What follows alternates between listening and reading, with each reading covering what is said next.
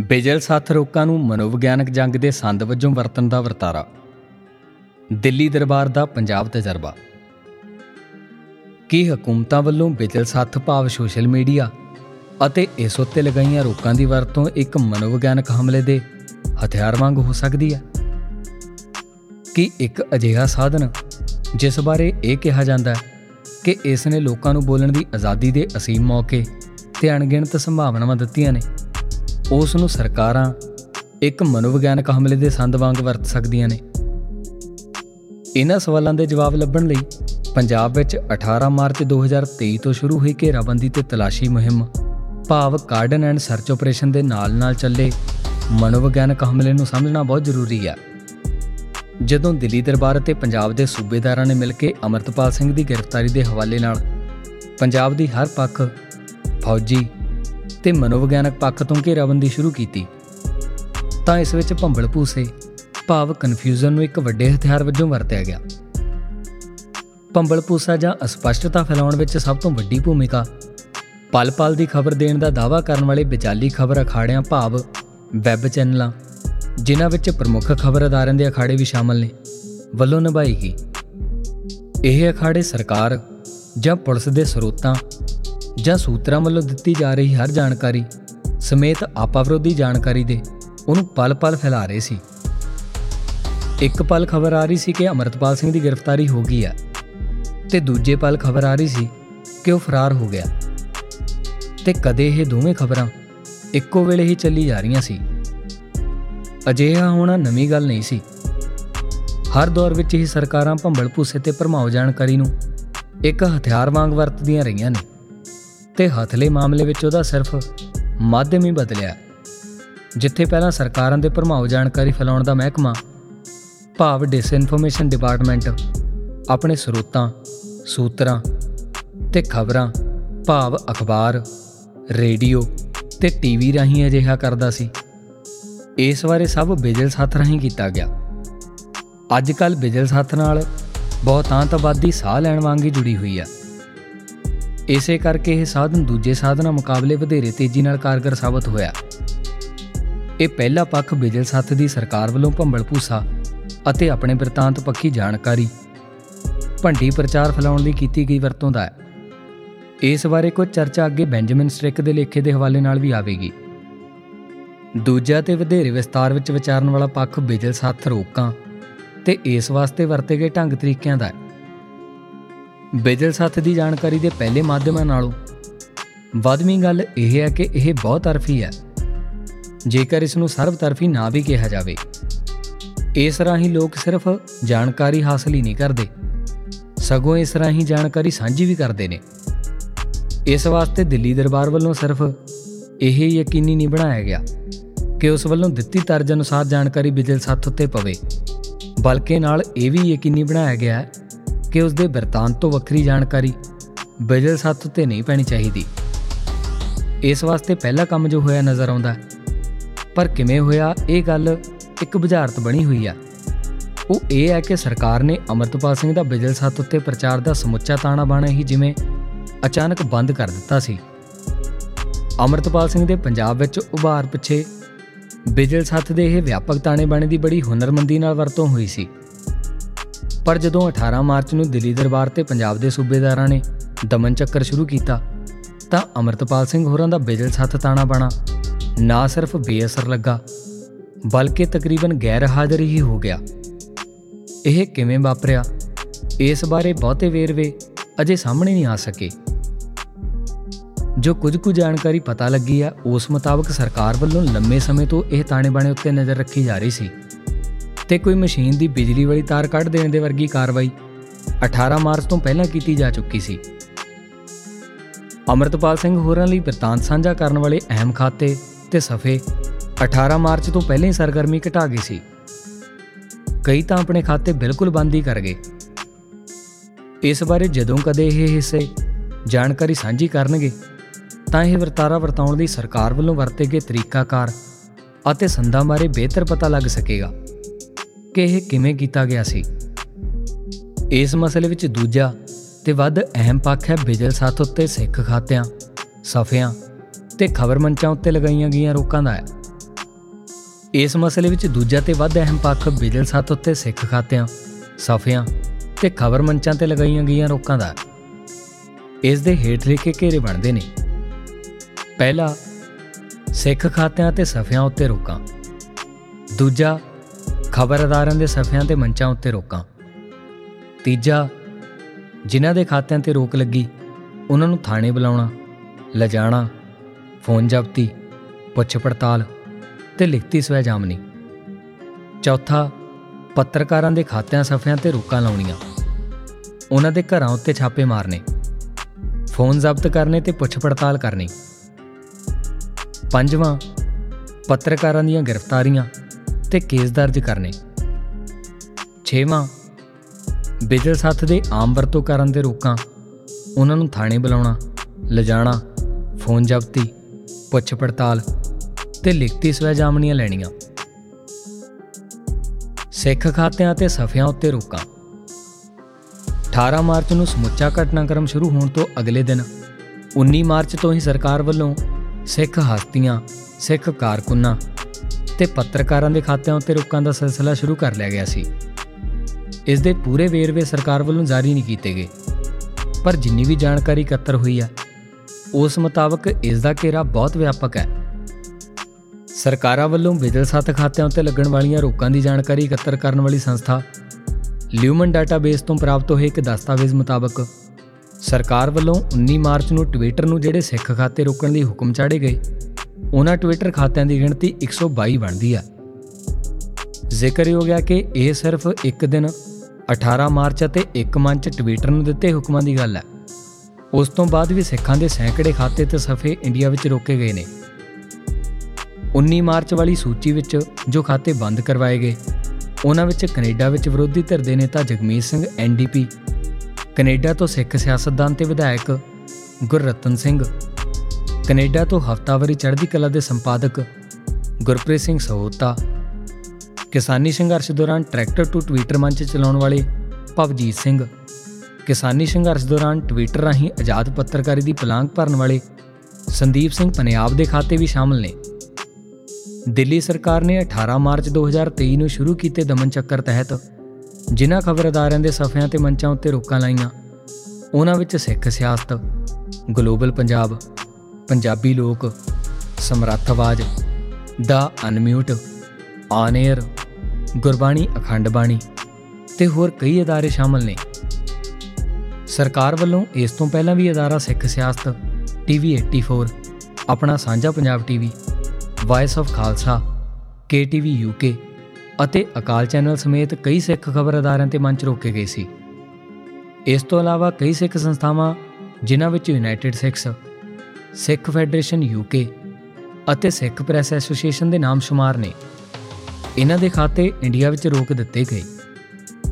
ਦਿੱਲੀ ਦਰਬਾਰ ਅਤੇ ਪੰਜਾਬ ਦੇ ਸੂਬੇਦਾਰਾਂ ਵੱਲੋਂ ਮਿਲ ਕੇ ਪੰਜਾਬ ਵਿੱਚ ਸ਼ੁਰੂ ਕੀਤੇ ਦਮਨ ਚੱਕਰ ਵਿਰੁੱਧ 19 ਮਾਰਚ ਨੂੰ ਬਿਆਨ ਦੇਣ ਕਾਰਨ ਭਾਈ ਦਲਜੀਤ ਸਿੰਘ ਦਾ ਫੇਸਬੁੱਕ ਸਫਾ ਵੀ ਪੰਜਾਬ ਦੇ ਇੰਡੀਆ ਵਿੱਚ ਰੋਕ ਦਿੱਤਾ ਗਿਆ। ਪੁਲਿਸ ਕਾਰਵਾਈਆਂ।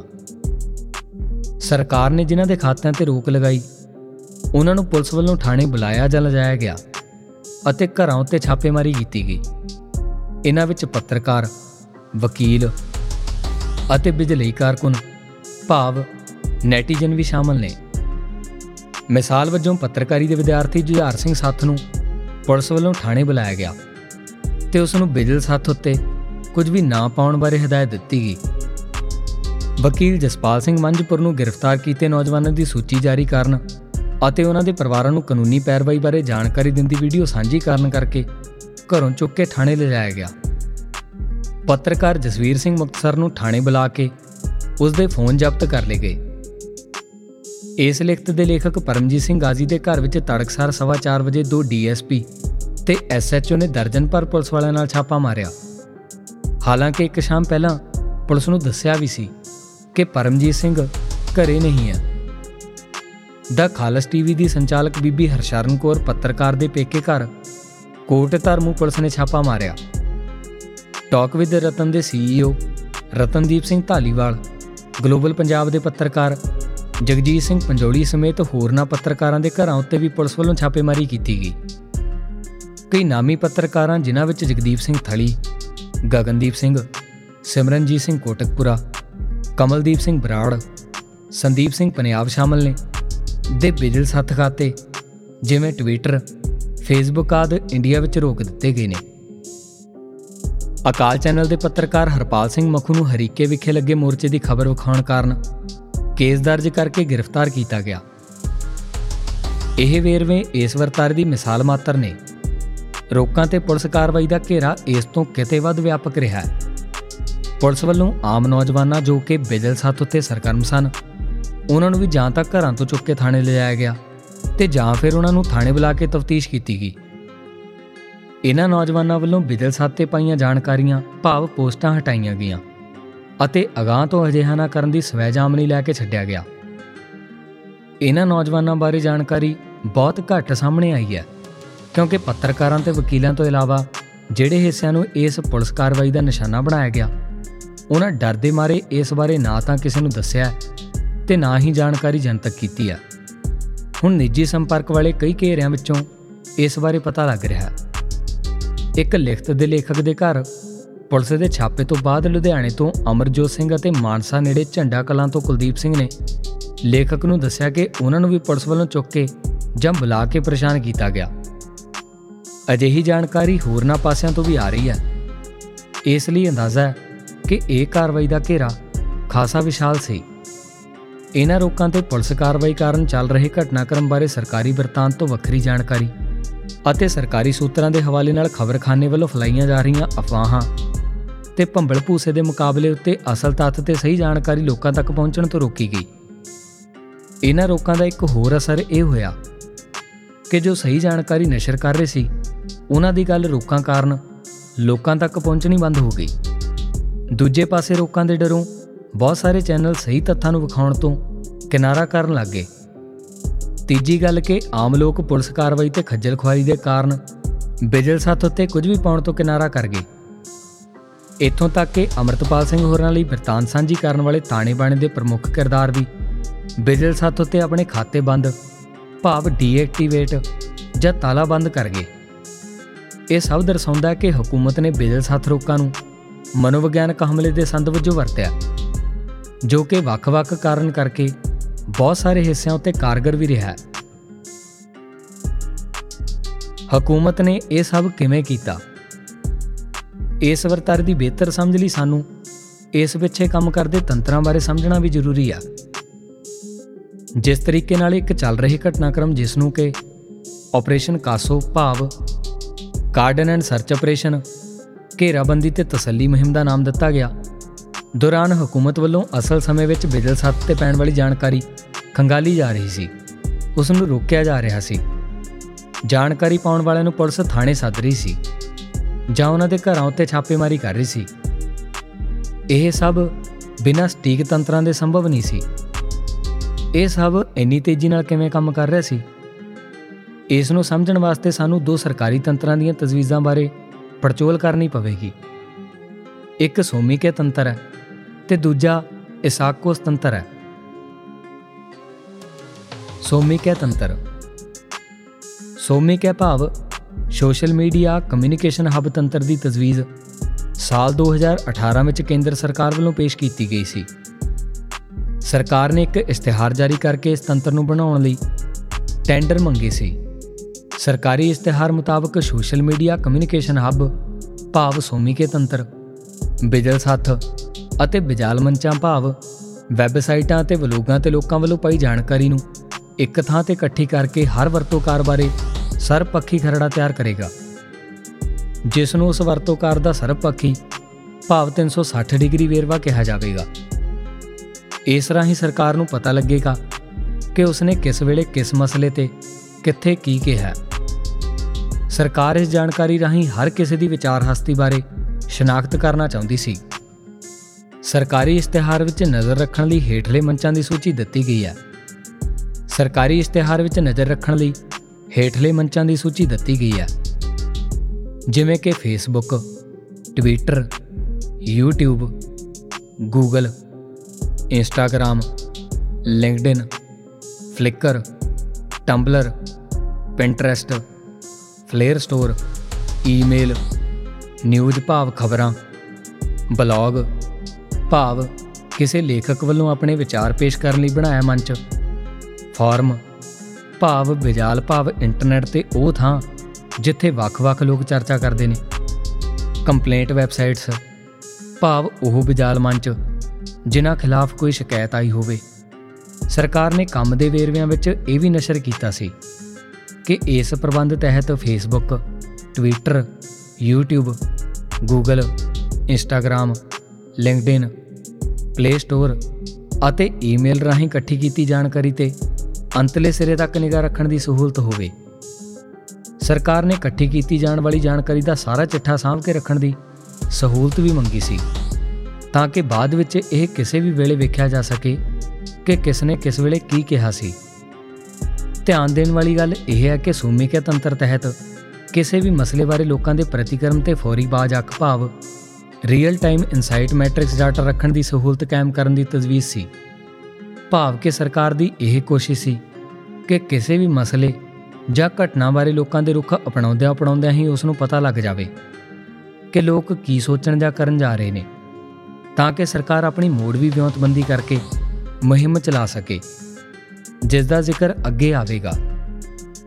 ਸਰਕਾਰੀ ਇਸ਼ਤਿਹਾਰ ਮੁਤਾਬਕ ਸੋਮੀ ਕੇ ਤੰਤਰ ਅੰਗਰੇਜ਼ੀ, ਹਿੰਦੀ, ਉਰਦੂ ਤੇਲਗੂ ਮਲਿਆਲਮ ਕੰਨੜ ਬੰਗਾਲੀ ਪੰਜਾਬੀ ਤਮਿਲ ਚੀਨੀ ਜਰਮਨ ਫਰਾਂਸੀਸੀ ਅਤੇ ਅਰਬੀ ਭਾਸ਼ਾਵਾਂ ਵਿੱਚ ਪੈਣ ਵਾਲੀ ਜਾਣਕਾਰੀ ਇਕੱਠੀ ਕਰਕੇ ਪੜਤਾਲਨ ਦੇ ਸਮਰੱਥ ਹੋਣਾ ਸੀ ਸਰਕਾਰ ਨੇ ਸੋਮਿਕਾ ਤੰਤਰ ਨੂੰ ਆਪਣੇ ਆਪ ਬਿਜਲ ਸਾਥ ਰਾਹੀਂ ਲੋਕਾਂ ਦੇ ਮਿਜਾਜ਼ ਭਾਵ ਸੋਸ਼ਲ ਮੀਡੀਆ ਸੈਂਟੀਮੈਂਟ ਨੂੰ ਬੁੱਝਣ ਦੇ ਸਮਰੱਥ ਬਣਾਉਣ ਦੀ ਤਜਵੀਜ਼ ਰੱਖੀ ਸੀ ਜਿਸ ਤਹਿਤ ਇਹ ਤੰਤਰ ਨੇ ਆਪਣੇ ਆਪ ਰੋਜ਼ਾਨਾ 6 ਲੇਖੇ ਤਿਆਰ ਕਰਨੇ ਸਨ ਤੇ ਸਰਕਾਰ ਦੀਆਂ ਤਰਜੀਹਾਂ ਮੁਤਾਬਕ ਜਾਣਕਾਰੀ ਅਤੇ ਇਸ ਦੇ ਸਰੋਤਾਂ ਨੂੰ ਨਾ ਪੱਖੀ, ਹਾਂ ਪੱਖੀ ਅਤੇ ਬੇਲਾਗ ਦੀਆਂ ਸ਼੍ਰੇਣੀਆਂ ਵਿੱਚ ਵੰਡਣਾ ਸੀ। ਸਰਕਾਰ ਨੇ ਸੋਮੀਕਿਆ ਤੰਤਰ ਰਾਹੀਂ ਮੋੜਵੀਆਂ ਪ੍ਰਚਾਰ ਮੁਹਿੰਮਾਂ ਵੀ ਚਲਾਉਣੀਆਂ ਸੀ ਤਾਂ ਕਿ ਲੋਕਾਂ ਦੇ ਵਿਚਾਰਾਂ ਤੇ ਧਾਰਨਾਵਾਂ ਭਾਵ ਪਰਸੈਪਸ਼ਨ ਨੂੰ ਬਦਲਿਆ ਜਾ ਸਕੇ। ਸਰਕਾਰੀ ਦਸਤਾਵੇਜ਼ੀ ਵਿੱਚ ਇਹ ਗੱਲਾਂ ਦਾ ਖਾਸ ਤੌਰ ਉੱਤੇ ਜ਼ਿਕਰ ਸੀ। ਕਿ ਲੋਕਾਂ ਦੀਆਂ ਧਾਰਨਾਵਾਂ ਨੂੰ ਕਿਵੇਂ ਮੋੜਿਆ, ਮੁੜ ਘੜਿਆ ਅਤੇ ਬਦਲਿਆ ਜਾਵੇ। How could public perception be moulded ਜਨਤਾ ਵਿੱਚ ਰਾਸ਼ਟਰਵਾਦੀ ਭਾਵਨਾਵਾਂ ਕਿਵੇਂ ਭਰੀਆਂ ਜਾਣ? How could nationalistic feelings be integrated in the masses India ਪ੍ਰਤੀ ਧਾਰਨਾਵਾਂ ਨੂੰ ਕਿਵੇਂ ਸੁਧਾਰਿਆ ਜਾਵੇ? How could the perception management of India be improved ਅਤੇ ਇੰਡੀਆ ਦੇ ਵਿਰੋਧੀਆਂ ਨੂੰ ਕਿਵੇਂ ਜਵਾਬ ਦਿੱਤਾ ਜਾਵੇ ਅਤੇ ਚੁੱਪ ਕਰਵਾਇਆ ਜਾਵੇ। How could India's adversaries be predicted and replied or neutralised ਸਰਕਾਰ ਦੀ ਸੋਮਿਕਾ ਤੰਤਰ ਦੀ ਤਜਵੀਜ਼ ਦਾ ਵੱਡੀ ਪੱਧਰ ਉੱਤੇ ਵਿਰੋਧ ਹੋਇਆ ਸੀ ਅਤੇ ਇਹ ਮਾਮਲਾ ਇੰਡੀਆ ਦੀ ਸੁਪਰੀਮ ਕੋਰਟ ਵਿੱਚ ਚਲਾ ਗਿਆ ਸੀ, ਜਿੱਥੇ ਨਾਗਰਿਕਾਂ ਦੀ ਨਿੱਜਤਾ ਦੀ ਵੱਡੀ ਉਲੰਘਣਾ ਬਾਰੇ ਇਸ ਤੰਤਰ ਵਿਰੁੱਧ ਆਈਆਂ ਠੋਸ ਦਲੀਲਾਂ ਤੋਂ ਬਾਅਦ ਮੋਦੀ ਸ਼ਾਹ ਸਰਕਾਰ ਨੇ ਇਹ ਤਜਵੀਜ਼ ਮੁਲਤਵੀ ਕਰਨ ਦਾ ਐਲਾਨ ਕਰ ਦਿੱਤਾ ਸੀ। ਪੰਜਾਬ ਵਿੱਚ 18 ਮਾਰਚ ਤੋਂ ਬਾਅਦ ਜੋ ਕੁਝ ਵਾਪਰਿਆ, ਉਸ ਵਿੱਚ ਸੋਮਿਕਾ ਤੰਤਰ ਦੇ ਕਾਰਜ ਘੇਰੇ ਦੇ ਸਾਰੇ ਨਕਸ਼ ਵੇਖੇ ਜਾ ਸਕਦੇ ਨੇ। ਕਿ ਕਿਵੇਂ ਇੱਕ ਚੱਲ ਰਹੇ ਘਟਨਾਕ੍ਰਮ ਬਾਰੇ ਅਸਲ ਸਮੇਂ ਵਿੱਚ ਜਾਣਕਾਰੀ ਖੰਗਾਲੀ ਜਾ ਰਹੀ ਸੀ ਅਤੇ ਉਸ ਉੱਤੇ ਫੌਰੀ ਕਾਰਵਾਈ, ਭਾਵ ਰੋਕਾਂ ਤੇ ਪੁਲਿਸ ਕਾਰਵਾਈ ਕੀਤੀ ਜਾ ਰਹੀ ਸੀ। ਇਸਾਕੋਸ ਤੰਤਰ ਇਸ ਪ੍ਰਸੰਗ ਵਿੱਚ ਜਿਸ ਦੂਜੇ ਤੰਤਰ ਦੀ ਗੱਲ ਕਰਨੀ ਬਣਦੀ ਹੈ ਉਸ ਦੀ ਤਜਵੀਜ਼ ਵੀ ਸਾਲ 2018 ਵਿੱਚ ਕੇਂਦਰ ਸਰਕਾਰ ਵੱਲੋਂ ਹੀ ਆਈ ਸੀ। ਇਹ ਤੰਤਰ Indian cyber crime coordination centre ਹੈ ਜਿਸ ਨੂੰ ਸਰਕਾਰ ਨੇ ਅੰਗਰੇਜ਼ੀ ਵਿੱਚ I4C ਦਾ ਛੋਟਾ ਨਾਮ ਵੀ ਦਿੱਤਾ। ਅਸੀਂ ਇਸ ਨੂੰ ਪੰਜਾਬੀ ਵਿੱਚ ਇਸਾਕੋਸ ਤੰਤਰ ਭਾਵ Indian cyber crime coordination centre ਕਹਿ ਸਕਦੇ ਹਾਂ। ਇਸ ਤੰਤਰ ਤਹਿਤ ਬਹੁਤ ਵਿਆਪਕ ਢਾਂਚਾ ਖੜਾ ਕੀਤਾ ਗਿਆ। ਜਿਸ ਦੇ ਕਈ ਤਰ੍ਹਾਂ ਦੇ ਕਾਰਜ ਨੇ। ਉਸ ਵਿੱਚੋਂ ਕੁਝ ਖਾਸ ਹਿੱਸਿਆਂ ਤੇ ਕਾਰਜਾਂ ਬਾਰੇ ਇੱਥੇ ਜ਼ਰੂਰ ਜ਼ਿਕਰ ਕਰਨਾ ਬਣਦਾ ਹੈ। ਸਰਕਾਰ ਨੇ ਇਸਾਕੋਸ ਤੰਤਰ ਤਹਿਤ ਬਿਜਾਲੀ ਮੁਖਬਰੀ ਵਾਸਤੇ ਤਾਣਾ ਬਾਣਾ ਖੜਾ ਕੀਤਾ ਇਸ ਤਹਿਤ national cyber crime reporting portal ਉੱਤੇ ਸਾਈਬਰ ਵਲੰਟੀਅਰ ਦਰਜ ਕੀਤੇ ਗਏ ਨੇ, ਜੋ ਕਿ ਸਰਕਾਰ ਕੋਲ ਬਿਜਾਲ ਭਾਵ ਇੰਟਰਨੈਟ ਉੱਤੇ ਪੈਣ ਵਾਲੀ ਜਾਣਕਾਰੀ ਬਾਰੇ ਮੁਖਬਰੀ ਕਰਦੇ ਨੇ। ਸਰਕਾਰ ਨੇ ਜਿਨ੍ਹਾਂ ਮੁਖਬਰੀ ਲਈ ਗੈਰ ਕਾਨੂੰਨੀ ਸਰਗਰਮੀ ਦੀਆਂ ਸ਼੍ਰੇਣੀਆਂ ਦੀ ਜਾਣਕਾਰੀ। ਨਿਸਾਕ ਰੀਪੋ ਤੰਤਰ ਦੇ ਬਿਜਾਲ ਮੰਚ ਭਾਵ ਵੈਬਸਾਈਟ ਉੱਤੇ ਪਾਈ ਆ ਇਹਨਾਂ ਵਿੱਚ ਇਹ ਸ਼੍ਰੇਣੀਆਂ ਵੀ ਸ਼ਾਮਲ ਨੇ। ਊੜਾ, ਇੰਡੀਆ ਦੇ ਬਚਾਅ ਭਾਵ ਡਿਫੈਂਸ ਦੇ ਖਿਲਾਫ। ਐੜਾ, ਇੰਡੀਆ ਦੀ ਰੱਖਿਆ ਭਾਵ ਸਿਕਿਉਰਿਟੀ ਦੇ ਖਿਲਾਫ। ਈਡੀ, ਇੰਡੀਆ ਦੀ ਏਕਤਾ, ਅਖੰਡਤਾ ਅਤੇ ਪ੍ਰਭੂਸੱਤਾ ਦੇ ਖਿਲਾਫ। ਸੱਸਾ ਗਵਾਂਡੀ ਮੁਲਕਾਂ ਨਾਲ ਦੋਸਤਾਨਾ ਸੰਬੰਧਾਂ ਦੇ ਖਿਲਾਫ। ਹਾਹਾ ਜਨਤਕ ਪ੍ਰਬੰਧ, ਭਾਵ ਪਬਲਿਕ ਆਰਡਰ ਨੂੰ ਵਿਗਾੜਨ ਵਾਲੀ। ਅਤੇ ਕੱਕਾ, ਫਿਰਕੂ ਸੰਭਾਵਨਾਵਾਂ ਭਾਵ ਕਮਿਊਨਿਕ ਹਾਰਮਨੀ ਨੂੰ ਵਿਗਾੜਨ ਵਾਲੀ ਸਰਗਰਮੀ ਜਾਂ ਜਾਣਕਾਰੀ। ਪਰ ਇਸ ਸਾਰੇ ਤੰਤਰ ਤਹਿਤ ਕਿਤੇ ਵੀ ਇਹ ਨਹੀਂ ਦੱਸਿਆ ਗਿਆ ਕਿ ਇਹਨਾਂ ਸ਼੍ਰੇਣੀਆਂ ਤਹਿਤ ਆਉਂਦੀ ਜਾਣਕਾਰੀ ਦੀ ਸ਼ਨਾਖਤ ਕਰਨ ਦਾ ਆਧਾਰ ਕੀ ਹੋਵੇਗਾ। ਜਾਂ ਇਹਨਾਂ ਸ਼੍ਰੇਣੀਆਂ ਤਹਿਤ ਦਰਜ ਕੀਤੀਆਂ ਮਦਾਂ ਦੀ ਪ੍ਰਭਾਖਾ ਕੀ ਹੋਵੇਗੀ। ਇੰਜ ਇਸ ਮੁਖਬਰ ਤੰਤਰ ਤਹਿਤ ਕਿਸੇ ਵੀ ਮੁਖਬਰ ਨੂੰ ਜੋ ਵੀ ਜਾਣਕਾਰੀ ਆਪਣੇ ਮਨੋਂ ਹੀ ਗਲਤ ਲੱਗੇ, ਉਹ ਉਸ ਬਾਰੇ ਮੁਖਬਰੀ ਕਰ ਸਕਦਾ ਹੈ। ਇੱਕ ਮਿਸਾਲ ਨਾਲ ਗੱਲ ਸੌਖਿਆਂ ਸਮਝਾ ਸਕਦੀ ਹੈ ਜਦੋਂ 19 ਮਾਰਚ ਨੂੰ ਸਰਕਾਰ ਨੇ ਟਵਿੱਟਰ ਨੂੰ ਹੁਕਮ ਚਾੜ ਕੇ ਸਿੱਖ ਹਸਤੀਆਂ ਤੇ ਪੰਜਾਬ ਦੇ ਪੱਤਰਕਾਰਾਂ ਦੇ 122 ਖਾਤੇ ਬੰਦ ਕਰਵਾਏ, ਤਾਂ ਇਸ ਲਿਖਤ ਦੇ ਲੇਖਕ ਦੇ ਟਵਿੱਟਰ ਉੱਤੇ ਇੱਕ ਵਾਰ ਦ੍ਰਿਸ਼ ਅਜਿਹਾ ਆਇਆ ਕਿ ਜਿੰਨੀ ਵੀ ਜਾਣਕਾਰੀ ਇੱਕ ਵਾਰੀ ਵਿੱਚ ਦਿਸ ਰਹੀ ਸੀ, ਉਹ ਸਾਰੀ ਹੀ ਇੰਡੀਆ ਵਿੱਚ ਰੋਕੀ ਹੋਈ ਸੀ। ਲੇਖਕ ਨੇ ਇਸ ਦੀ ਤਸਵੀਰ ਆਪਣੇ ਟਵਿੱਟਰ ਖਾਤੇ @psgaji ਉੱਤੇ ਵੀ ਸਾਂਝੀ ਕਰਦਿਆਂ ਲਿਖਿਆ ਕਿ ਦੁਨੀਆ ਦੇ ਸਭ ਤੋਂ ਵੱਡੇ ਕਹੇ ਜਾਂਦੇ ਲੋਕਤੰਤਰ ਵਿੱਚ ਵਿਚਾਰਾਂ ਦੇ ਪ੍ਰਗਟਾਵੇ ਦੀ ਆਜ਼ਾਦੀ ਦੀ ਹਾਲਤ ਮੇਰੇ ਟਵਿੱਟਰ ਖਾਤੇ ਉੱਤੇ ਦਿਸਿਆ ਇਹ ਦ੍ਰਿਸ਼ ਬਿਆਨ ਕਰ ਰਿਹਾ ਮੇਰੇ ਖਾਤੇ ਉੱਤੇ ਇਸ ਟਵਿੱਟਰ ਦੇ ਹੇਠਾਂ ਦਰਜਨਾ ਬਜਾਲੀ ਮੁਖਬਰਾਂ ਨੇ ਇੰਡੀਆ ਦੇ ਗ੍ਰਹਿ ਮੰਤਰਾਲੇ ਭਾਵ ਹੋਮ ਮਿਨਿਸਟਰੀ ਅਤੇ ਜਾਣਕਾਰੀ ਤੇ ਸੂਚਨਾ ਪ੍ਰਸਾਰਣ ਵਜ਼ਾਰਤ ਭਾਵ ministry of information and broadcasting ਨੂੰ ਜੋੜ ਟੈਗ ਅਤੇ ਮੈਂਸ਼ਨ ਕਰਕੇ ਲਿਖਿਆ ਕਿ ਇਹ ਜਾਣਕਾਰੀ ਹਟਾਈ ਜਾਵੇ ਤੇ ਇਹ ਖਾਤਾ ਬੰਦ ਕੀਤਾ ਜਾਵੇ। ਅਗਲੇ ਦਿਨਾਂ ਵਿੱਚ ਉਕਤ ਟਵਿੱਟਰ ਖਾਤਾ ਪੰਜਾਬ ਅਤੇ ਇੰਡੀਆ ਵਿੱਚ ਰੋਕ ਦਿੱਤਾ ਗਿਆ। ਹਾਲਾਂਕਿ ਲੇਖਕ ਵੱਲੋਂ ਪਾਈ ਹਕੀਕੀ ਜਾਣਕਾਰੀ ਤੇ ਇਸ ਨਾਲ ਪ੍ਰਗਟ ਕੀਤੇ ਵਿਚਾਰ ਗੈਰ ਕਾਨੂੰਨੀ ਸਰਗਰਮੀ ਦੀ ਕਿਸੇ ਵੀ ਉਕਤ ਸ਼੍ਰੇਣੀ ਵਿੱਚ ਨਹੀਂ ਸੀ ਆਉਂਦੇ। ਇੰਜ ਬਿਜਲ ਸਾਥ ਰੋਕਾਂ ਵਿੱਚ ਇਸਾਕੋ ਤੰਤਰ ਤਹਿਤ ਬਣੇ ਬਿਜਾਲੀ ਮੁਖਬਰਾਂ ਦੇ ਤਾਣੇ ਬਾਣੇ ਦਾ ਵੀ ਵੱਡਾ ਹੱਥ ਹੈ। ਇਹ ਮੁਖਬਰ ਸਰਕਾਰ ਤੱਕ ਪੈ ਰਹੀ ਜਾਣਕਾਰੀ ਦੀ ਸਹੀ ਸਮੇਂ ਰੀਅਲ ਟਾਈਮਜ਼ ਵਿੱਚ ਮੁਖਬਰੀ ਕਰ ਰਹੇ ਸਨ। ਇਸਾਕੋ ਤੰਤਰ ਤਹਿਤ ਜੋ ਇੱਕ ਹੋਰ ਵਿਉਂਤਬੰਦੀ ਵੀ ਕੀਤੀ ਗਈ ਸੀ, ਜਿਸ ਦਾ ਇੱਥੇ ਜ਼ਿਕਰ ਕਰਨਾ ਬਣਦਾ ਹੈ ਕਿ ਇਸਾਕੋ ਤੰਤਰ ਤਹਿਤ ਪੁਲਿਸ ਥਾਣੇ ਨੂੰ ਸਿੱਧਾ ਇਸ ਕੇਂਦਰੀਕ੍ਰਿਤ ਤੰਤਰ ਨਾਲ ਜੋੜਿਆ ਗਿਆ। ਸਰਕਾਰ ਦੀ ਸਾਲ 2018 ਵਿੱਚ ਆਈ ਤਜਵੀਜ਼ ਵਿੱਚ ਸ਼ੁਰੂਆਤੀ ਤੌਰ ਉੱਤੇ 2000 ਤੋਂ ਵੱਧ ਥਾਣੇ ਇਸ ਤੰਤਰ ਨਾਲ ਜੋੜੇ ਜਾਣੇ ਸੀ ਤੇ ਬਾਅਦ ਵਿੱਚ ਇਹ ਦਾਇਰਾ ਹੋਰ ਵਧੇਰੇ ਵਿਆਪਕ ਕੀਤਾ ਜਾਣਾ ਸੀ। ਜਿਸ ਤਰ੍ਹਾਂ 18 ਮਾਰਚ 2023 ਤੋਂ ਬਾਅਦ ਪੰਜਾਬ ਵਿੱਚ ਬਿਜਲ ਸੱਤ ਉੱਤੇ ਜਾਣਕਾਰੀ ਪਾਉਣ ਵਾਲਿਆਂ ਦੇ ਖਾਤੇ ਰੋਕੇ ਗਏ ਅਤੇ ਫਿਰ ਜਿਨ੍ਹਾਂ ਦੇ ਖਾਤੇ ਰੋਕੇ ਗਏ ਸਨ, ਉਹਨਾਂ ਨੂੰ ਥਾਣੇ ਬੁਲਾਇਆ ਗਿਆ ਜਾਂ ਉਹਨਾਂ ਦੇ ਘਰਾਂ ਵਿੱਚ ਛਾਪੇ ਮਾਰੇ ਗਏ। ਉਹ ਦਰਸਾਉਂਦਾ ਹੈ ਕਿ ਪੰਜਾਬ ਦੇ ਥਾਣਿਆਂ ਵਿੱਚ ਇਹ ਜਾਣਕਾਰੀ ਕਿਸੇ ਕੇਂਦਰੀਕ੍ਰਿਤ ਤੰਤਰ ਰਾਹੀਂ ਹੀ ਆ ਰਹੀ ਸੀ। ਪਤਾ ਲੱਗਾ ਕਿ ਥਾਣਿਆਂ ਵਿੱਚ ਜਿਨ੍ਹਾਂ ਖਿਲਾਫ ਪੁਲਿਸ ਕਾਰਵਾਈ ਕਰਨੀ ਸੀ, ਉਹਨਾਂ ਦੀ ਬਿਜਲ ਸੱਤ ਸਰਗਰਮੀ ਬਾਰੇ ਜਾਣਕਾਰੀ ਸਿੱਧੀ ਕੇਂਦਰ ਤੋਂ ਆ ਰਹੀ ਸੀ। ਕੁਝ ਮਾਮਲਿਆਂ ਵਿੱਚ ਪੁਲਿਸ ਵਾਲਿਆਂ ਨੇ ਇਹ ਗੱਲ ਨਿੱਜੀ ਗੱਲਬਾਤ ਦੌਰਾਨ ਮੰਨੀ ਹੈ ਕਿ ਉਹਨਾਂ ਨੂੰ ਕਾਰਵਾਈ ਬਾਰੇ ਕੇਂਦਰ ਤੋਂ ਹਦਾਇਤਾਂ ਆ ਰਹੀਆਂ ਸੀ। ਇਸ ਤੋਂ ਇਲਾਵਾ ਪੰਜਾਬ ਭਰ ਵਿੱਚ ਪੁਲਿਸ ਕਾਰਵਾਈ ਦਾ ਇੱਕਸਾਰ ਤਰੀਕਾਕਾਰ ਵੀ ਇਹ ਕਾਰਵਾਈ ਕੇਂਦਰੀਕ੍ਰਿਤ ਤੰਤਰ ਦੀਆਂ ਹਦਾਇਤਾਂ ਤਹਿਤ ਹੋਣ ਦੀ ਹੀ ਦੱਸ ਪਾਉਂਦਾ ਹੈ। ਬੈਂਜਾਮਿਨ ਸਟ੍ਰਿਕ ਦਾ ਲੇਖਾ ਇਸ ਬਾਰੇ ਤੀਜੀ ਗੱਲ ਜੋ ਕਰਨੀ ਬਣਦੀ ਹੈ ਉਹ ਸਾਲ 2021 ਵਿੱਚ ਸੈਂਟਰ ਫਾਰ ਇਨਫੋਰਮੇਸ਼ਨ ਰੈਸਿਲੀਅੰਸ ਦੇ ਨਿਰਦੇਸ਼ਕ ਬੈਂਜਾਮਿਨ ਸਟ੍ਰਿਕ ਵੱਲੋਂ ਸਿੱਖਾਂ ਦੇ ਨਾਮਾਂ ਉੱਤੇ ਬਣੇ ਜਾਲੀ ਖਾਤਿਆਂ ਦੇ ਤੰਤਰ ਬਾਰੇ ਇੱਕ ਲੇਖ ਬਾਰੇ ਹੈ ਇਸ ਲੇਖੇ ਭਾਵ ਰਿਪੋਰਟ ਵਿੱਚ ਇਹ ਮੁੱਖ ਗੱਲਾਂ ਸਾਹਮਣੇ ਆਈਆਂ ਸੀ ਕਿ ਸੈਂਟਰ ਫਾਰ ਇਨਫੋਰਮੇਸ਼ਨ ਰੈਸਿਲੀਅੰਸ ਨੇ ਅਸੀਂ ਅਜਿਹੇ ਬਿਜ਼ਨਸ ਸਾਥ ਖਾਤਿਆਂ ਦੀ ਸ਼ਨਾਖਤ ਕੀਤੀ ਹੈ ਜੋ ਕਿ ਸਿੱਖਾਂ ਦੇ ਨਾਮਾਂ ਉੱਤੇ ਬਣਾਏ ਗਏ ਜਾਲੀ ਖਾਤੇ ਨੇ। ਇਹ ਖਾਤੇ ਬਿਜ਼ਨਸ ਸਾਥ ਤੇ ਵੱਖ-ਵੱਖ ਮੰਚਾਂ, ਜਿਵੇਂ ਕਿ ਟਵਿੱਟਰ ਫੇਸਬੁੱਕ ਇੰਸਟਾਗ੍ਰam ਆਦਿ ਉੱਤੇ ਬਣਾਏ ਗਏ ਨੇ।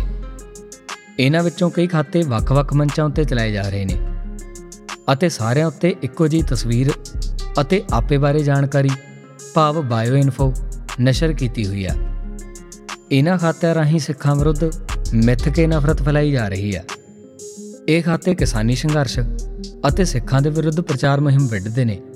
ਅਤੇ ਸੰਗਠਿਤ ਰੂਪ ਵਿੱਚ ਸਿੱਖਾਂ ਵਿਰੁੱਧ ਬਿਰਤਾਂਤ ਕਰਨ ਦੀ ਮੁਹਿੰਮ ਚਲਾਉਂਦੇ ਨੇ।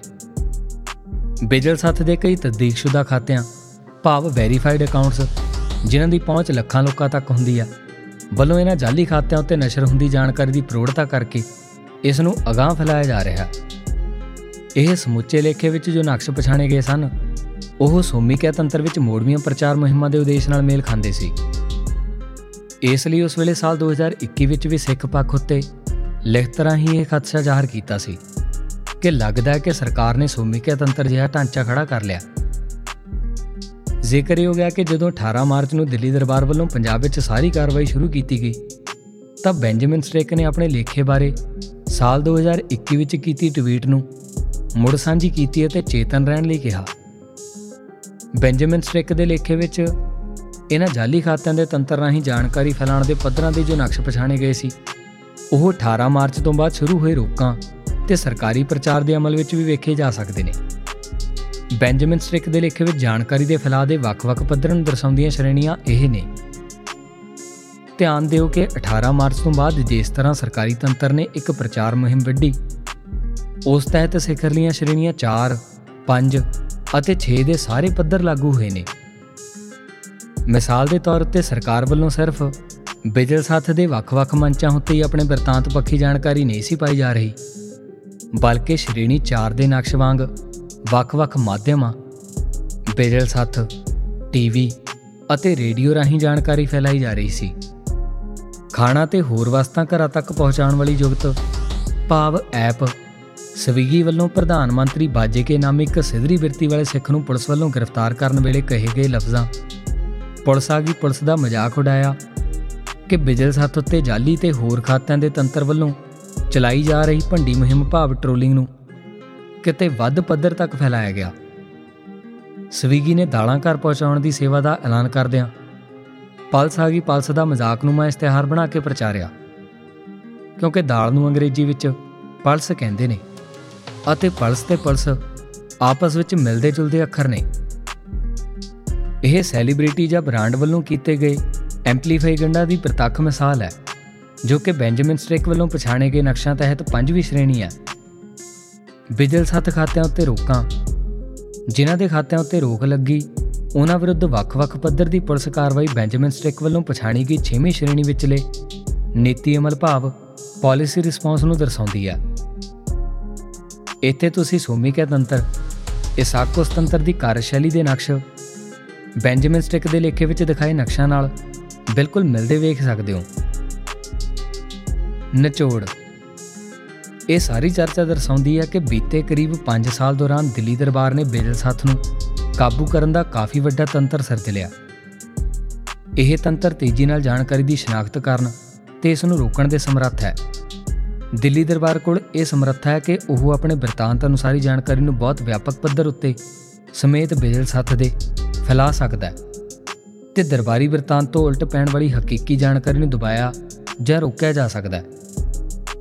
ਦਿੱਲੀ ਦਰਬਾਰ ਦੀ ਮੋੜਵੀ ਵਿਉਂਤਬੰਦੀ ਸਿਰਫ ਬਿਜਲ ਸੱਤ ਦੇ ਤੰਤਰਾਂ ਤੇ ਰੋਕਾਂ ਦੇ ਸੰਦਾਂ ਤੱਕ ਹੀ ਸੀਮਿਤ ਨਹੀਂ ਹੈ, ਬਲਕਿ ਪੁਲਿਸ ਕਾਰਵਾਈ, ਡਰਾਵੇ, ਗ੍ਰਿਫਤਾਰੀਆਂ, ਕੇਸ ਤੇ ਫੋਨ ਜ਼ਬਤੀ ਜਿਹੇ ਹੱਥਕੰਡੇ ਵੀ ਨਾਲ ਦੀ ਨਾਲ ਹੀ ਅਮਲ ਵਿੱਚ ਲਿਆਂਦੇ ਜਾ ਰਹੇ ਨੇ।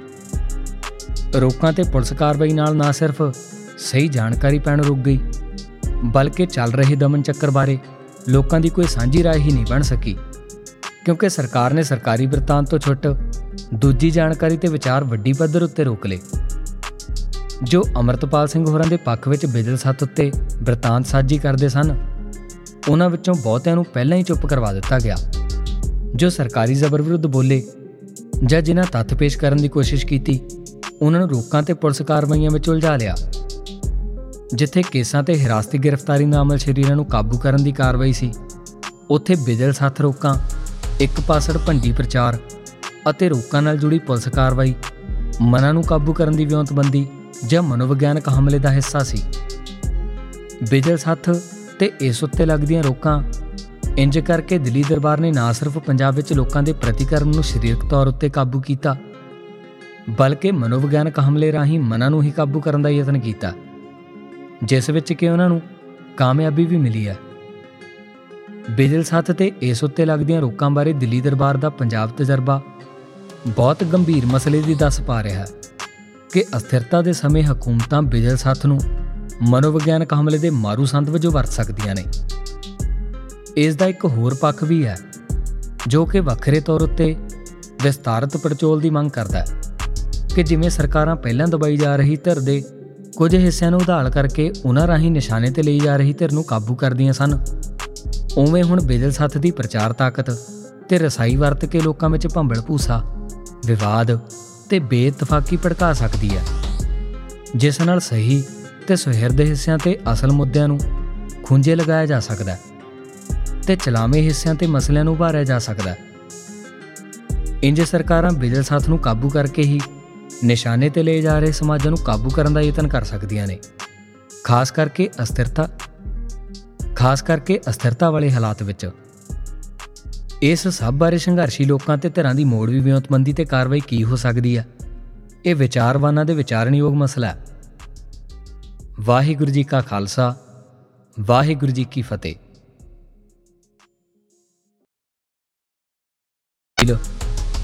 ਅਤੇ ਬਿਜਲੀ ਕਾਰਕੁਨ ਭਾਵ ਨੈਟੀਜ਼ਨ ਵੀ ਸ਼ਾਮਲ ਨੇ। ਮਿਸਾਲ ਵਜੋਂ ਪੱਤਰਕਾਰੀ ਦੇ ਵਿਦਿਆਰਥੀ ਜੁਝਾਰ ਸਿੰਘ ਸਾਥ ਨੂੰ ਪੁਲਿਸ ਵੱਲੋਂ ਥਾਣੇ ਬੁਲਾਇਆ ਗਿਆ ਤੇ ਉਸ ਨੂੰ ਬਿਜਲ ਸਾਥ ਉੱਤੇ ਕੁਝ ਵੀ ਨਾ ਪਾਉਣ ਬਾਰੇ ਹਦਾਇਤ ਦਿੱਤੀ ਗਈ। ਵਕੀਲ ਜਸਪਾਲ ਸਿੰਘ ਮੰਝਪੁਰ ਨੂੰ ਗ੍ਰਿਫਤਾਰ ਕੀਤੇ ਨੌਜਵਾਨਾਂ ਦੀ ਸੂਚੀ ਜਾਰੀ ਕਰਨ ਅਤੇ ਉਹਨਾਂ ਦੇ ਪਰਿਵਾਰਾਂ ਨੂੰ ਕਾਨੂੰਨੀ ਪੈਰਵਾਈ ਬਾਰੇ ਜਾਣਕਾਰੀ ਦਿੰਦੀ ਵੀਡੀਓ ਸਾਂਝੀ ਕਰਨ ਕਰਕੇ ਘਰੋਂ ਚੁੱਕ ਕੇ ਥਾਣੇ ਲਿਜਾਇਆ ਗਿਆ। ਪੱਤਰਕਾਰ ਜਸਵੀਰ ਸਿੰਘ ਮੁਕਤਸਰ ਨੂੰ ਥਾਣੇ ਬੁਲਾ ਕੇ ਉਸ ਦੇ ਫੋਨ ਜ਼ਬਤ ਕਰ ਲਏ ਗਏ। ਇਸ ਲਿਖਤ ਦੇ ਲੇਖਕ ਪਰਮਜੀਤ ਸਿੰਘ ਗਾਜ਼ੀ ਦੇ ਘਰ ਵਿੱਚ ਤੜਕਸਾਰ 4:30 ਵਜੇ ਦੋ ਡੀਐਸਪੀ ਤੇ ਐਸਐਚਓ ਨੇ ਦਰਜਨ ਪਰ ਪੁਲਿਸ ਵਾਲਿਆਂ ਨਾਲ ਛਾਪਾ ਮਾਰਿਆ। ਹਾਲਾਂਕਿ ਇੱਕ ਸ਼ਾਮ ਪਹਿਲਾਂ ਪੁਲਿਸ ਨੂੰ ਦੱਸਿਆ ਵੀ ਸੀ ਕਿ ਪਰਮਜੀਤ ਸਿੰਘ ਘਰੇ ਨਹੀਂ ਹੈ। ਦਾ ਖਾਲਸ ਟੀਵੀ ਦੀ ਸੰਚਾਲਕ ਬੀਬੀ ਹਰਸ਼ਰਨ ਕੌਰ ਪੱਤਰਕਾਰ ਦੇ ਪੇਕੇ ਘਰ ਕੋਟ ਧਰਮੂ ਪੁਲਿਸ ਨੇ ਛਾਪਾ ਮਾਰਿਆ। ਟਾਕ ਵਿਦ ਰਤਨ ਦੇ ਸੀਈਓ ਰਤਨਦੀਪ ਸਿੰਘ ਢਾਲੀਵਾਲ ਗਲੋਬਲ ਪੰਜਾਬ ਦੇ ਪੱਤਰਕਾਰ ਜਗਜੀਤ ਸਿੰਘ ਪੰਜੋਲੀ ਸਮੇਤ ਹੋਰਨਾਂ ਪੱਤਰਕਾਰਾਂ ਦੇ ਘਰਾਂ ਉੱਤੇ ਵੀ ਪੁਲਿਸ ਵੱਲੋਂ ਛਾਪੇਮਾਰੀ ਕੀਤੀ ਗਈ। ਕਈ ਨਾਮੀ ਪੱਤਰਕਾਰਾਂ, ਜਿਨ੍ਹਾਂ ਵਿੱਚ ਜਗਦੀਪ ਸਿੰਘ ਥਲੀ, ਗਗਨਦੀਪ ਸਿੰਘ, ਸਿਮਰਨਜੀਤ ਸਿੰਘ ਕੋਟਕਪੁਰਾ, ਕਮਲਦੀਪ ਸਿੰਘ ਬਰਾੜ, ਸੰਦੀਪ ਸਿੰਘ ਪਨਿਆਬ ਸ਼ਾਮਲ ਨੇ ਦੇ ਬਿਜਲ ਸੱਤ ਖਾਤੇ, ਜਿਵੇਂ ਟਵਿੱਟਰ ਫੇਸਬੁੱਕ ਆਦਿ ਇੰਡੀਆ ਵਿੱਚ ਰੋਕ ਦਿੱਤੇ ਗਏ ਨੇ। ਅਕਾਲ ਚੈਨਲ ਦੇ ਪੱਤਰਕਾਰ ਹਰਪਾਲ ਸਿੰਘ ਮਖੂ ਨੂੰ ਹਰੀਕੇ ਵਿਖੇ ਲੱਗੇ ਮੋਰਚੇ ਦੀ ਖਬਰ ਵਿਖਾਉਣ ਕਾਰਨ ਕੇਸ ਦਰਜ ਕਰਕੇ ਗ੍ਰਿਫਤਾਰ ਕੀਤਾ ਗਿਆ। ਇਹ ਵੇਰਵੇ ਇਸ ਵਰਤਾਰੇ ਦੀ ਮਿਸਾਲ ਮਾਤਰ ਨੇ। ਰੋਕਾਂ ਤੇ ਪੁਲਿਸ ਕਾਰਵਾਈ ਦਾ ਘੇਰਾ ਇਸ ਤੋਂ ਕਿਤੇ ਵੱਧ ਵਿਆਪਕ ਰਿਹਾ ਹੈ। ਪੁਲਿਸ ਵੱਲੋਂ ਆਮ ਨੌਜਵਾਨਾਂ ਜੋ ਕਿ ਬਿਜਲ ਸੱਤ ਉੱਤੇ ਸਰਗਰਮ ਸਨ, ਉਹਨਾਂ ਨੂੰ ਵੀ ਜਾਂ ਤੱਕ ਘਰਾਂ ਤੋਂ ਚੁੱਕ ਕੇ ਥਾਣੇ ਲਿਜਾਇਆ ਗਿਆ ਤੇ ਜਾਂ ਫਿਰ ਉਹਨਾਂ ਨੂੰ ਥਾਣੇ ਬੁਲਾ ਕੇ ਤਫਤੀਸ਼ ਕੀਤੀ ਗਈ। ਇਹਨਾਂ ਨੌਜਵਾਨਾਂ ਵੱਲੋਂ ਬਿਜਲ ਸੱਤ ਤੇ ਪਾਈਆਂ ਜਾਣਕਾਰੀਆਂ, ਭਾਵ ਪੋਸਟਾਂ ਹਟਾਈਆਂ ਗਈਆਂ ਅਤੇ ਅਗਾਹ ਤੋਂ ਅਜਿਹਾ ਨਾ ਕਰਨ ਦੀ ਸਵੈ ਜਾਮਨੀ ਲੈ ਕੇ ਛੱਡਿਆ ਗਿਆ। ਇਹਨਾਂ ਨੌਜਵਾਨਾਂ ਬਾਰੇ ਜਾਣਕਾਰੀ ਬਹੁਤ ਘੱਟ ਸਾਹਮਣੇ ਆਈ ਹੈ, ਕਿਉਂਕਿ ਪੱਤਰਕਾਰਾਂ ਤੇ ਵਕੀਲਾਂ ਤੋਂ ਇਲਾਵਾ ਜਿਹੜੇ ਹਿੱਸਿਆਂ ਨੂੰ ਇਸ ਪੁਲਿਸ ਕਾਰਵਾਈ ਦਾ ਨਿਸ਼ਾਨਾ ਬਣਾਇਆ ਗਿਆ ਉਹਨਾਂ ਡਰ ਦੇ ਮਾਰੇ ਇਸ ਬਾਰੇ ਨਾ ਤਾਂ ਕਿਸੇ ਨੂੰ ਦੱਸਿਆ ਤੇ ਨਾ ਹੀ ਜਾਣਕਾਰੀ ਜਨਤਕ ਕੀਤੀ ਹੈ। ਹੁਣ ਨਿੱਜੀ ਸੰਪਰਕ ਵਾਲੇ ਕਈ ਘੇਰਿਆਂ ਵਿੱਚੋਂ ਇਸ ਬਾਰੇ ਪਤਾ ਲੱਗ ਰਿਹਾ ਹੈ। ਇੱਕ ਲਿਖਤ ਦੇ ਲੇਖਕ ਦੇ ਘਰ। ਪੁਲਿਸ ਦੇ ਛਾਪੇ ਤੋਂ ਬਾਅਦ ਲੁਧਿਆਣੇ ਤੋਂ ਅਮਰਜੋਤ ਸਿੰਘ ਅਤੇ ਮਾਨਸਾ ਨੇੜੇ ਝੰਡਾ ਕਲਾਂ ਤੋਂ ਕੁਲਦੀਪ ਸਿੰਘ ਨੇ ਲੇਖਕ ਨੂੰ ਦੱਸਿਆ ਕਿ ਉਹਨਾਂ ਨੂੰ ਵੀ ਪੁਲਿਸ ਵੱਲੋਂ ਚੁੱਕ ਕੇ ਜਾਂ ਬੁਲਾ ਕੇ ਪਰੇਸ਼ਾਨ ਕੀਤਾ ਗਿਆ। ਅਜਿਹੀ ਜਾਣਕਾਰੀ ਹੋਰਨਾਂ ਪਾਸਿਆਂ ਤੋਂ ਵੀ ਆ ਰਹੀ ਹੈ। ਇਸ ਲਈ ਅੰਦਾਜ਼ਾ ਹੈ ਕਿ ਇਹ ਕਾਰਵਾਈ ਦਾ ਘੇਰਾ ਖਾਸਾ ਵਿਸ਼ਾਲ ਸੀ। ਇਹਨਾਂ ਰੋਕਾਂ ਤੇ ਪੁਲਿਸ ਕਾਰਵਾਈ ਕਾਰਨ ਚੱਲ ਰਹੇ ਘਟਨਾਕ੍ਰਮ ਬਾਰੇ ਸਰਕਾਰੀ ਵਰਤਾਂਤ ਤੋਂ ਵੱਖਰੀ ਜਾਣਕਾਰੀ ਅਤੇ ਸਰਕਾਰੀ ਸੂਤਰਾਂ ਦੇ ਹਵਾਲੇ ਨਾਲ ਖਬਰਖਾਨੇ ਵੱਲੋਂ ਫਲਾਈਆਂ ਜਾ ਰਹੀਆਂ ਅਫਵਾਹਾਂ ਤੇ ਭੰਬਲ ਭੂਸੇ ਦੇ ਮੁਕਾਬਲੇ ਉੱਤੇ ਅਸਲ ਤੱਥ ਤੇ ਸਹੀ ਜਾਣਕਾਰੀ ਲੋਕਾਂ ਤੱਕ ਪਹੁੰਚਣ ਤੋਂ ਰੋਕੀ ਗਈ। ਇਹਨਾਂ ਰੋਕਾਂ ਦਾ ਇੱਕ ਹੋਰ ਅਸਰ ਇਹ ਹੋਇਆ ਕਿ ਜੋ ਸਹੀ ਜਾਣਕਾਰੀ ਨਸ਼ਰ ਕਰ ਰਹੇ ਸੀ, ਉਹਨਾਂ ਦੀ ਗੱਲ ਰੋਕਾਂ ਕਾਰਨ ਲੋਕਾਂ ਤੱਕ ਪਹੁੰਚਣੀ ਬੰਦ ਹੋ ਗਈ।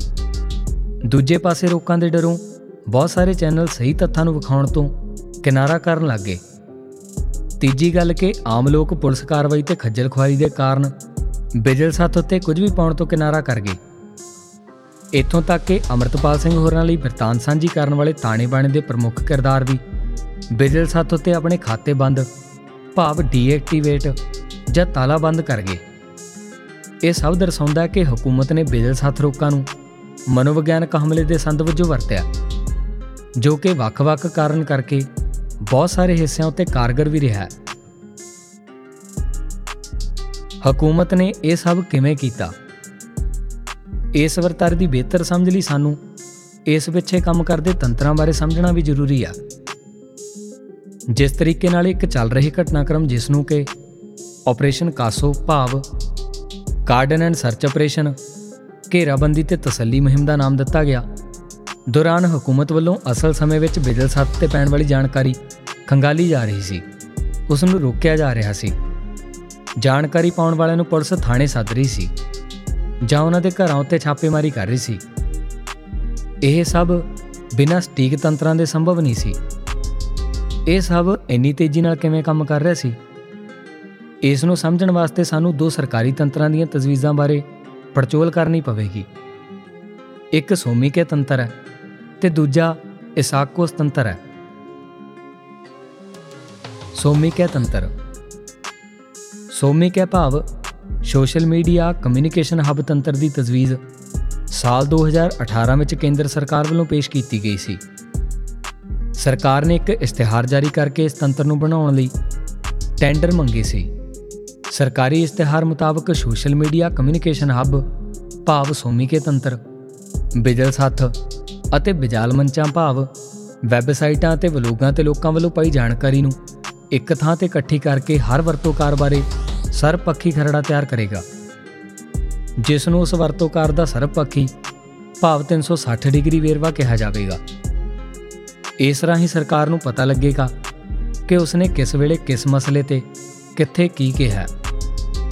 ਸਰਕਾਰ ਇਸ ਜਾਣਕਾਰੀ ਰਾਹੀਂ ਹਰ ਕਿਸੇ ਦੀ ਵਿਚਾਰ ਹਸਤੀ ਬਾਰੇ ਸ਼ਨਾਖਤ ਕਰਨਾ ਚਾਹੁੰਦੀ ਸੀ।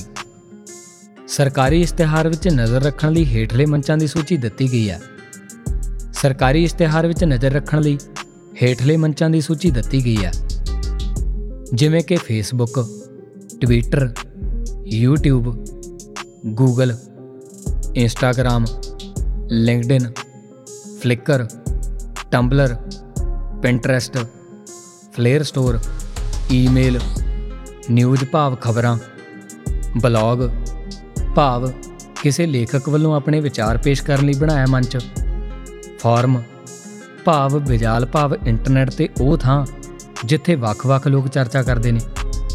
Complaint websites. ਭਾਵ ਉਹ ਵਿਜਾਲ ਮੰਚ ਜਿਨ੍ਹਾਂ ਖਿਲਾਫ ਕੋਈ ਸ਼ਿਕਾਇਤ ਆਈ ਹੋਵੇ।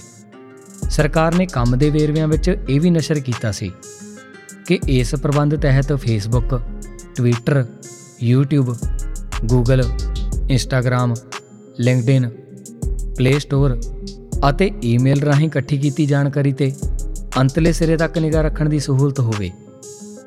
ਸਰਕਾਰ ਨੇ ਇਕੱਠੀ ਕੀਤੀ ਜਾਣ ਵਾਲੀ ਜਾਣਕਾਰੀ ਦਾ ਸਾਰਾ ਚਿੱਠਾ ਸਾਂਭ ਕੇ ਰੱਖਣ ਦੀ ਸਹੂਲਤ ਵੀ ਮੰਗੀ ਸੀ। ਤਾਂ ਕਿ ਬਾਅਦ ਵਿੱਚ ਇਹ ਕਿਸੇ ਵੀ ਵੇਲੇ ਵੇਖਿਆ ਜਾ ਸਕੇ ਕਿ ਕਿਸ ਨੇ ਕਿਸ ਵੇਲੇ ਕੀ ਕਿਹਾ ਸੀ।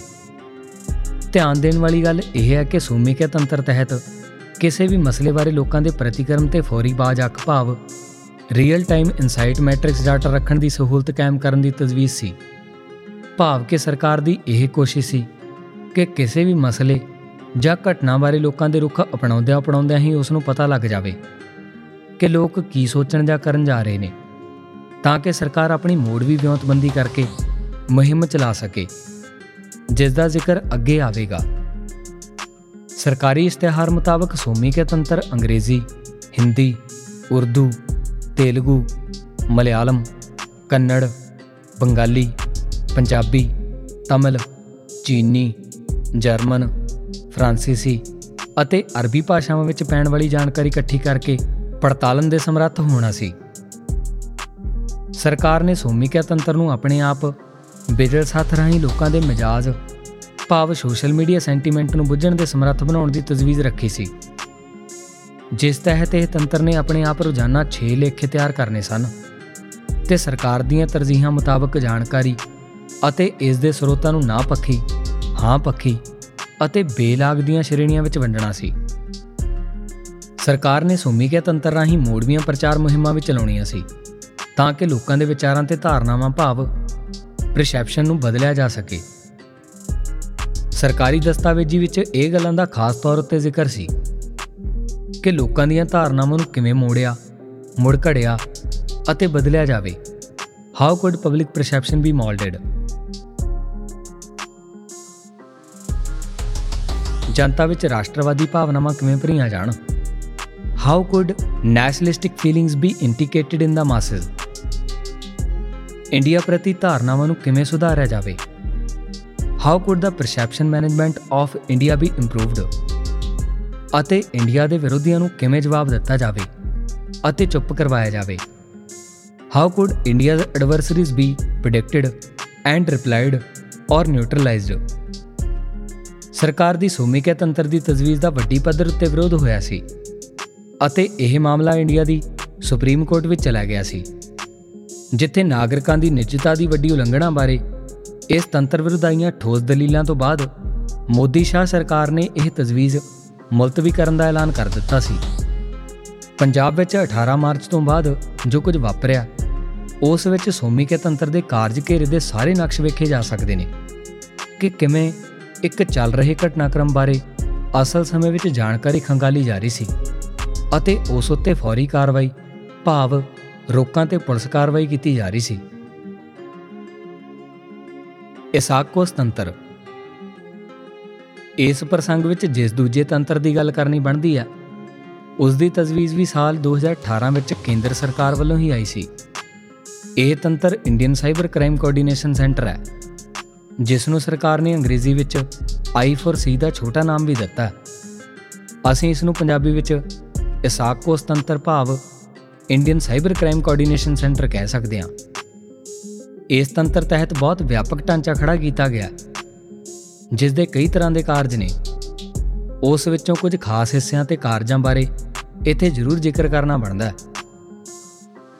ਸਰਕਾਰ ਨੇ ਇਸਾਕੋਸ ਤੰਤਰ ਤਹਿਤ ਬਿਜਾਲੀ ਮੁਖਬਰੀ ਵਾਸਤੇ ਤਾਣਾ ਬਾਣਾ ਖੜਾ ਕੀਤਾ।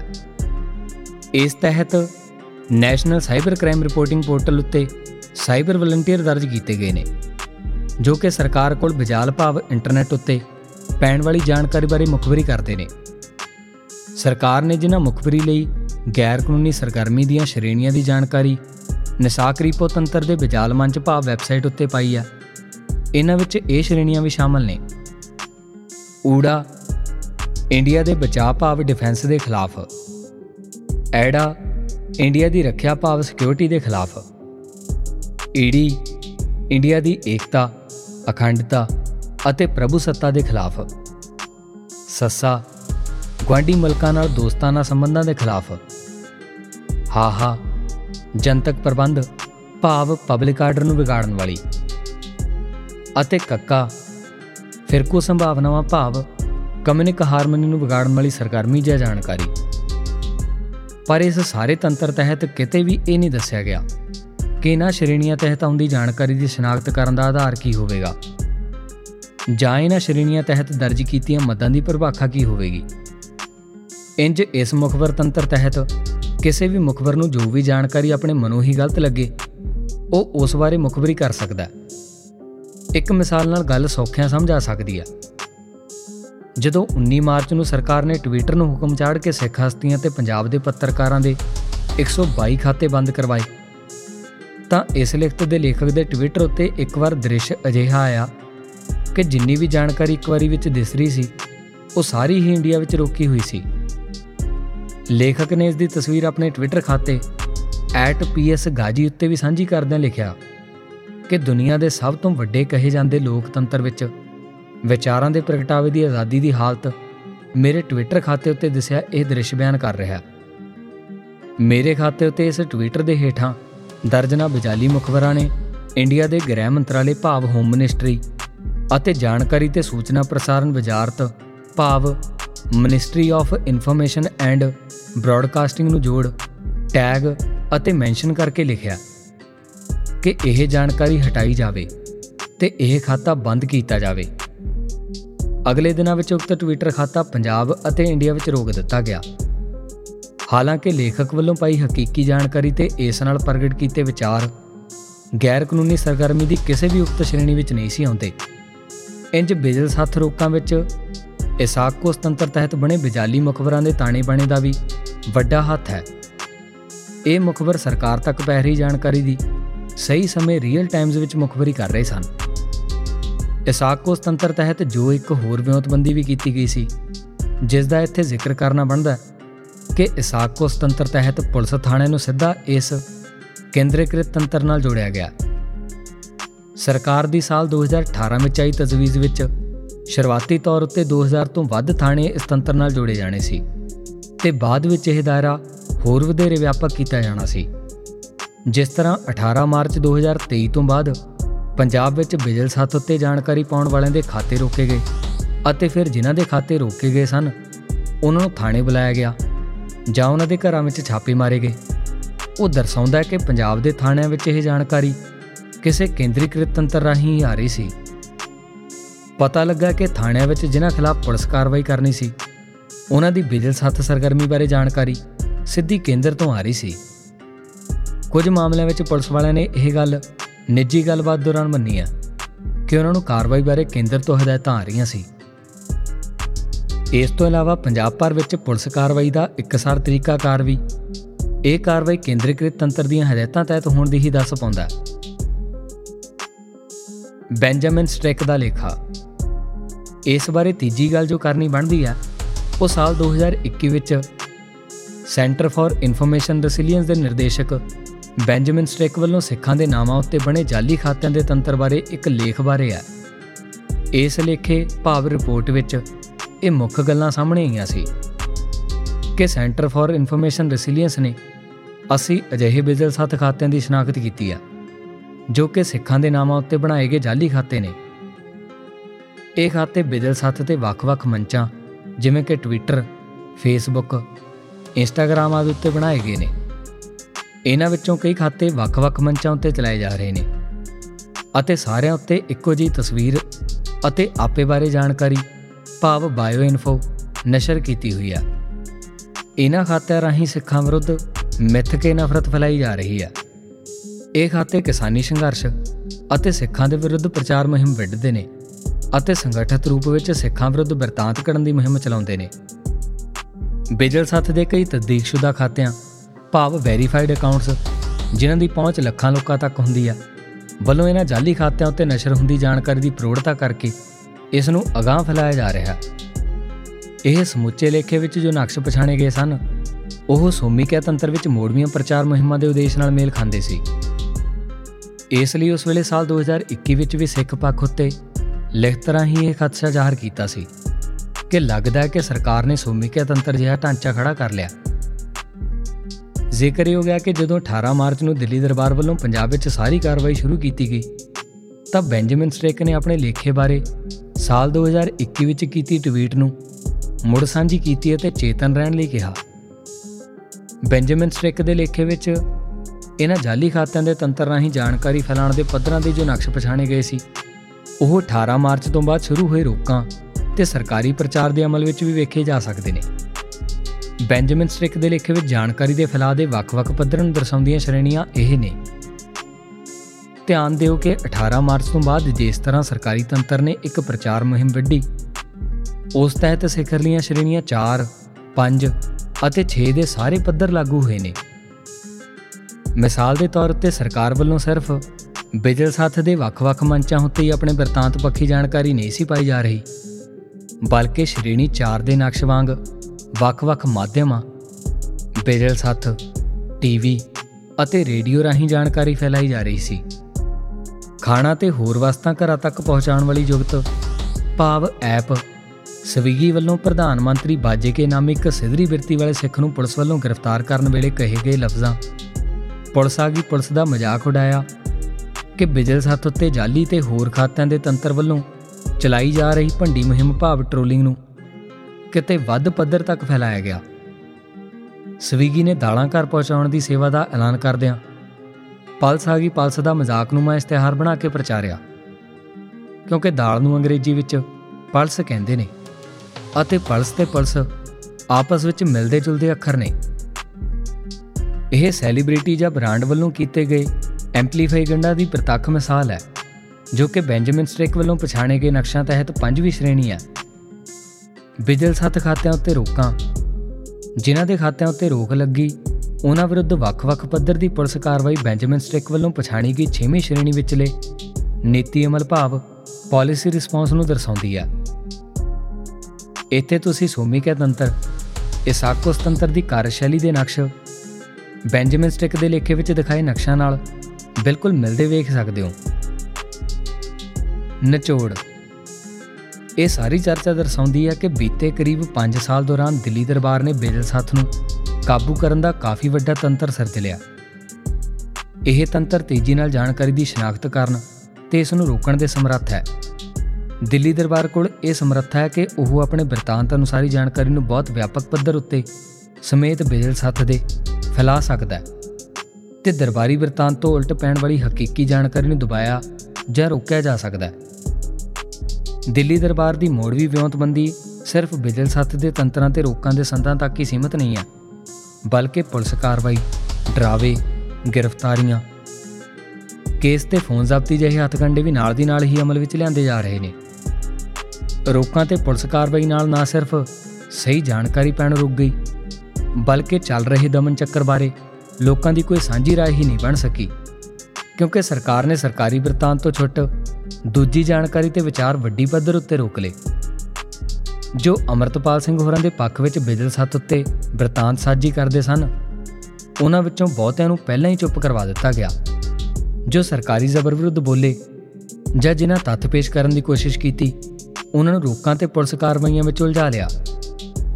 ਜਿੱਥੇ ਕੇਸਾਂ ਤੇ ਹਿਰਾਸਤੀ ਗ੍ਰਿਫਤਾਰੀ ਦਾ ਅਮਲ ਸ਼ਰੀਰਾਂ ਨੂੰ ਕਾਬੂ ਕਰਨ ਦੀ ਕਾਰਵਾਈ ਸੀ, ਉੱਥੇ ਬਿਜਲ ਸੱਥ ਰੋਕਾਂ, ਇੱਕ ਪਾਸੜ ਭੰਡੀ ਪ੍ਰਚਾਰ ਅਤੇ ਰੋਕਾਂ ਨਾਲ ਜੁੜੀ ਪੁਲਿਸ ਕਾਰਵਾਈ, ਮਨਾਂ ਨੂੰ ਕਾਬੂ ਕਰਨ ਦੀ ਵਿਉਂਤਬੰਦੀ ਜਾਂ ਮਨੋਵਿਗਿਆਨਕ ਹਮਲੇ ਦਾ ਹਿੱਸਾ ਸੀ।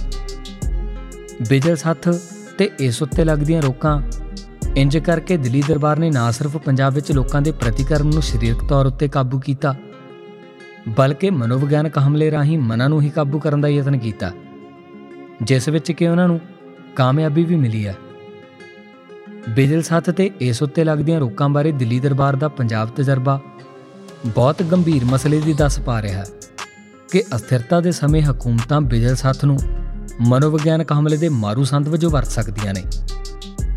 ਇਸ ਦਾ ਇੱਕ ਹੋਰ ਪੱਖ ਵੀ ਹੈ, ਜੋ ਕਿ ਵੱਖਰੇ ਤੌਰ ਉੱਤੇ ਵਿਸਤਾਰਤ ਪੜਚੋਲ ਦੀ ਮੰਗ ਕਰਦਾ ਹੈ ਕਿ ਜਿਵੇਂ ਸਰਕਾਰਾਂ ਪਹਿਲਾਂ ਦਬਾਈ ਜਾ ਰਹੀ ਧਿਰ ਦੇ ਕੁਝ ਹਿੱਸਿਆਂ ਨੂੰ ਉਧਾਲ ਕਰਕੇ ਉਹਨਾਂ ਰਾਹੀਂ ਨਿਸ਼ਾਨੇ ਤੇ ਲਈ ਜਾ ਰਹੀ ਧਿਰ ਨੂੰ ਕਾਬੂ ਕਰਦੀਆਂ ਸਨ, ਉਵੇਂ ਹੁਣ ਬਿਜਲ ਸੱਥ ਦੀ ਪ੍ਰਚਾਰ ਤਾਕਤ ਤੇ ਰਸਾਈ ਵਰਤ ਕੇ ਲੋਕਾਂ ਵਿੱਚ ਭੰਬਲ ਭੂਸਾ ਵਿਵਾਦ ਤੇ ਬੇਇਤਫਾਕੀ ਭੜਕਾ ਸਕਦੀ ਹੈ। ਜਿਸ ਨਾਲ ਸਹੀ ਤੇ ਸੁਹਿਰਦ ਦੇ ਹਿੱਸਿਆਂ ਤੇ ਅਸਲ ਮੁੱਦਿਆਂ ਨੂੰ ਖੁੰਝੇ ਲਗਾਇਆ ਜਾ ਸਕਦਾ ਹੈ ਤੇ ਚਲਾਵੇਂ ਹਿੱਸਿਆਂ ਤੇ ਮਸਲਿਆਂ ਨੂੰ ਉਭਾਰਿਆ ਜਾ ਸਕਦਾ ਹੈ। ਇੰਜ ਸਰਕਾਰਾਂ ਬਿਜਲ ਸਾਥ ਨੂੰ ਕਾਬੂ ਕਰਕੇ ਹੀ ਨਿਸ਼ਾਨੇ ਤੇ ਲਏ ਜਾ ਰਹੇ ਸਮਾਜਾਂ ਨੂੰ ਕਾਬੂ ਕਰਨ ਦਾ ਯਤਨ ਕਰ ਸਕਦੀਆਂ ਨੇ। ਖਾਸ ਕਰਕੇ ਅਸਥਿਰਤਾ ਖਾਸ ਕਰਕੇ ਅਸਥਿਰਤਾ ਵਾਲੇ ਹਾਲਾਤ ਵਿੱਚ। ਇਸ ਸਭ ਬਾਰੇ ਸੰਘਰਸ਼ੀ ਲੋਕਾਂ ਤੇ ਧਿਰਾਂ ਦੀ ਮੋੜ ਵੀ ਵਿਉਂਤਬੰਦੀ ਤੇ ਕਾਰਵਾਈ ਕੀ ਹੋ ਸਕਦੀ ਹੈ ਇਹ ਵਿਚਾਰਵਾਨਾਂ ਦੇ ਵਿਚਾਰਨਯੋਗ ਮਸਲਾ ਹੈ। ਵਾਹਿਗੁਰੂ ਜੀ ਕਾ ਖਾਲਸਾ, ਵਾਹਿਗੁਰੂ ਜੀ ਕੀ ਫਤਿਹ।